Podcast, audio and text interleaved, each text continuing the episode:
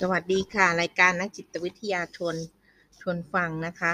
ตอนนี้เราอยู่ในเล่มคู่มือการสื่อสารความรู้เรื่องเสริมพลังใจอึดฮึดสู้นะคะ เล่มที่หนึ่งก็เรามาถึงบทความ ของคุณของคุณพี่ไลของคุณพี่ไลพันธ์นะคะ พร้อมจิตญาติ คุณพิไลพันธ์ได้เขียนไว้ว่า สถานการณ์ที่เกิดขึ้นอยู่ในปัจจุบันนี้ทำให้เกิดผลกระทบในวงกว้างแก่ประชาชน ไม่ว่าจะเป็นผลกระทบทางการทำงาน แล้วก็การดำเนินชีวิตนะคะ เมื่อเรารอบรู้ดูรอบตัวเราแล้วก็จะเห็นการเปลี่ยนแปลงด้านต่าง ๆ มากมาย การปรับตัวของแต่ละบุคคลนั้นขึ้นอยู่กับสภาพแวดล้อม อุปนิสัย การดำเนินชีวิต การทำงานและการเงิน รวมถึงการปรับตัวเพื่อให้อยู่รอดกับสถานการณ์ในปัจจุบัน ในขณะนี้พนักงานห้างร้านต่างๆ จะถูกเลิกจ้างเป็นจำนวนมาก แต่ในกระแสทางสังคมก็ทำให้เราเห็นในสิ่งดีๆ เช่น จะมีการบริจาคเครื่องมืออุปกรณ์ทางการแพทย์ มีบริจาคอาหารนะคะ จากผู้ที่มีที่ได้รับผลกระทบน้อยกว่า สู่ผู้ที่มีมีน้อยและรับผลกระทบมากกว่าเป็นต้น ในสถานการณ์เช่นนี้สามารถทำให้คนเราค้นพบตนเอง ของเรามากขึ้น ว่าเรามีความสามารถในด้านใดแอบแฝงซ่อนเลนอยู่ในตัวเราบ้าง เราก็ควรใช้โอกาสนี้ หรือช่วงเวลานี้เป็นจุดเริ่มต้นอะไรใหม่ๆและแล้วเราก็จะรู้ว่าเรามีดีอีกหลายอย่างกว่าที่เราหรือใครๆคิดไว้ เราจะเห็นได้ว่าการปรับตัว ในปัจจุบันนั้นมี หลายรูปแบบ เช่น การหาอาหาร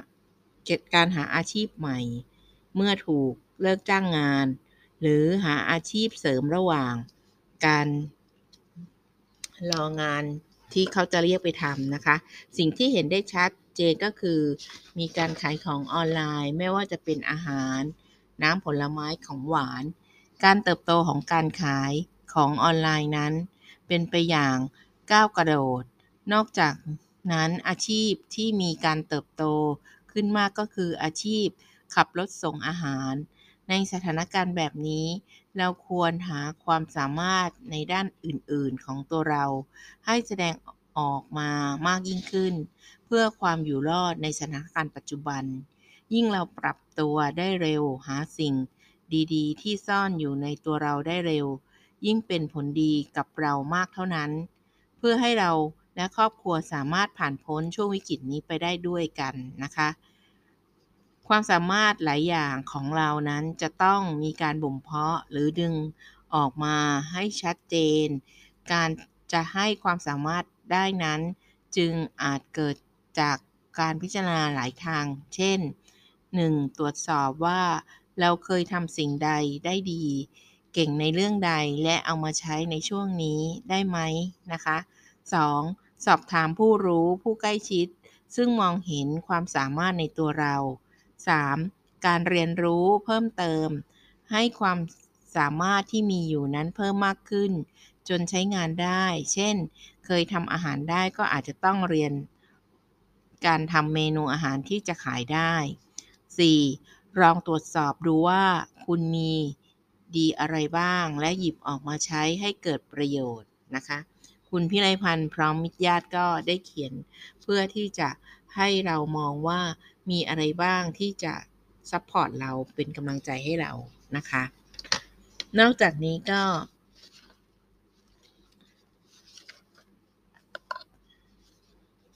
คุณจารุวรรณก็ได้พูดถึงการประคองใจในวันนี้นะคะ เมื่อวันพรุ่งนี้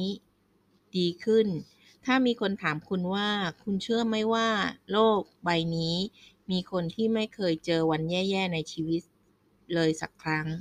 คำตอบของคุณคงไม่ต่างจากคำตอบของใครหลาย ๆ คนอย่างแน่นอน ทุกคนร้วนมีวันที่อะไรๆมันไม่เป็นไปดังใจ มีแต่เรื่องไม่คาดฝัน ปัญหามากมายเข้ามาถาโถม จนรับมือไม่ทัน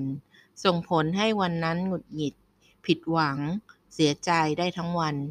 การก้าวผ่านและเอาตัวรอด จากวันแย่ ๆ นั้นมีหลายวิธี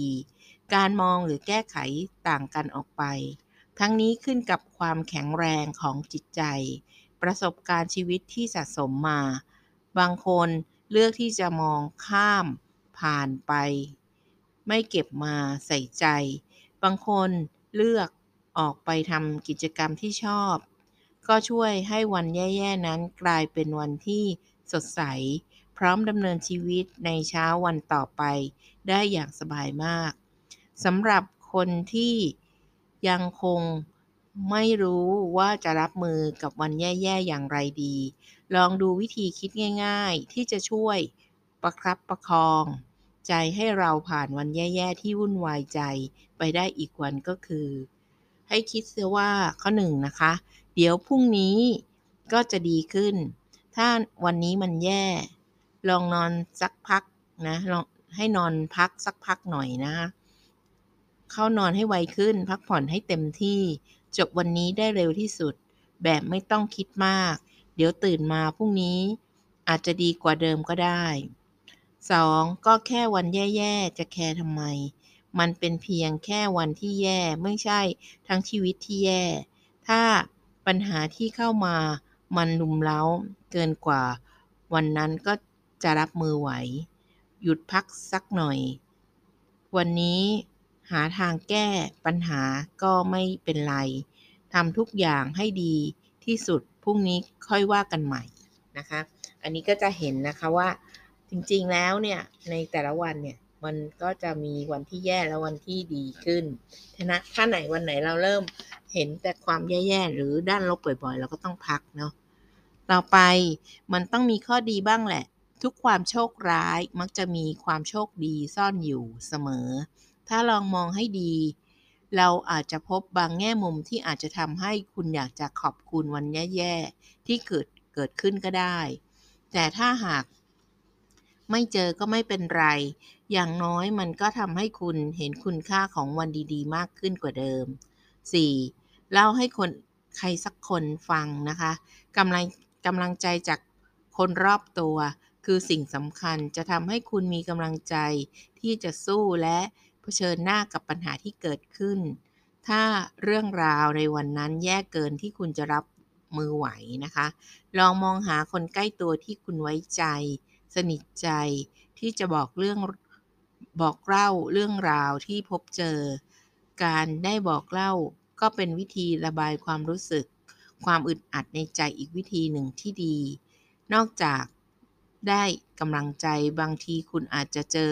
ทางออกปัญหาที่ดีสำหรับเรื่องนั้นก็เป็นได้ คุณจารุวรรณ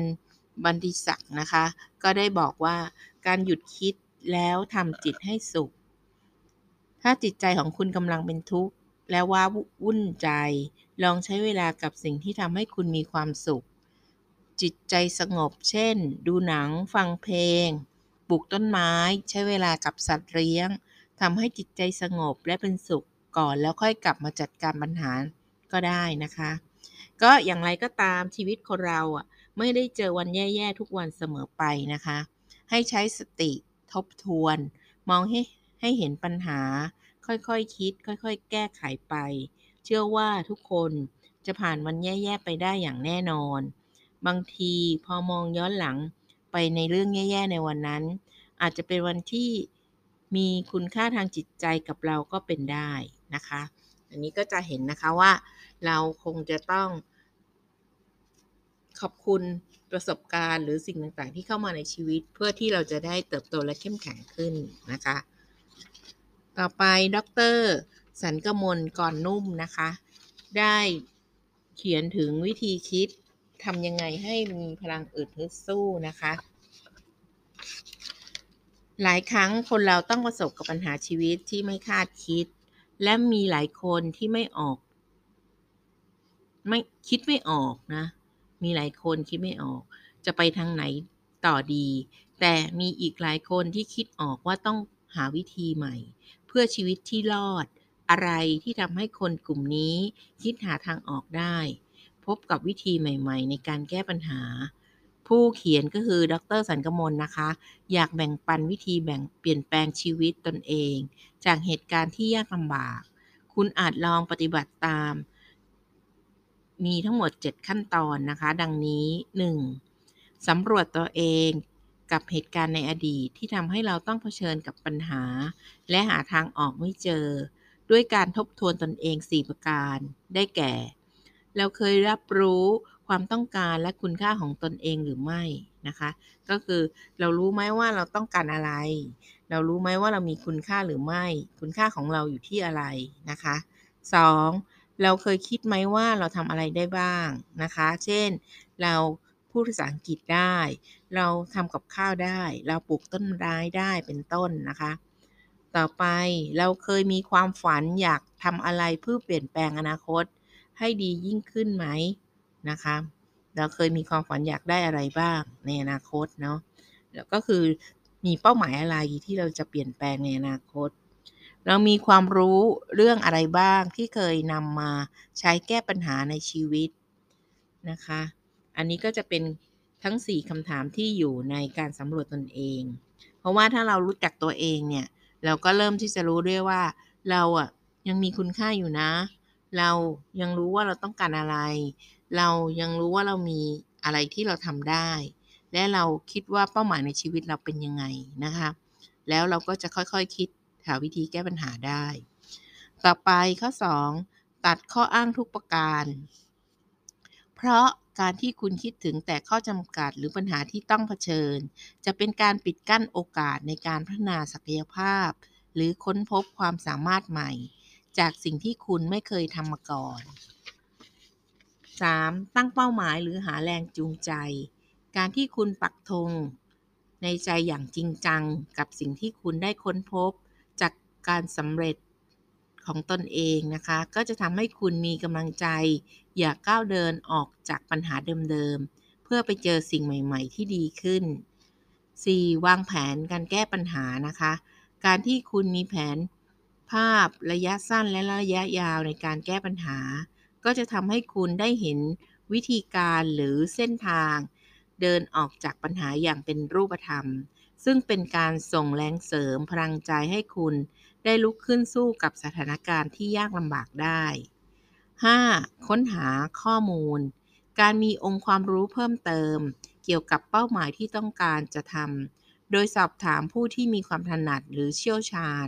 หรือค้นหาจาก Google ก็จะทำให้คุณมีความมั่นใจและเห็นภาพความสำเร็จมากขึ้น 6. ลงมือทำทันที หลังจากที่คุณได้ปฏิบัติตามข้อ 1-5 แล้ว คุณต้องลงมือทำตามแผนที่กำหนดไว้ โดยไม่รีรอและนึกถึงภาพเป้าหมายอยู่เสมอ 7. ประเมินสถานการณ์เป็นระยะ เป็นการประเมินเหตุการณ์ระหว่างลงมือทำเราอาจจะพบอุปสรรคที่ติดขัด ขอให้กลับไปที่ ข้อ1ถึง6อีกครั้ง และเดินหน้าต่อ จนกว่าเราจะถึงความสำเร็จตามเป้าหมายนะคะ อันนี้ก็จะเป็นบทความที่ทางดรสันกมลกรนุ่ม ได้เขียนไว้นะคะว่า คิดเป็นชีวิตเปลี่ยน จริงๆแล้วการที่เราจะเผชิญกับปัญหาในชีวิตเนี่ย เราก็ต้องหมั่นสำรวจตัวเราเองนะคะว่า เรามีข้อดีอะไร เรามีสิ่งที่เรามีเป้าหมายชีวิตเป็นยังไงนะคะ แล้วเราก็จะตั้งเป้าหมายไปยัง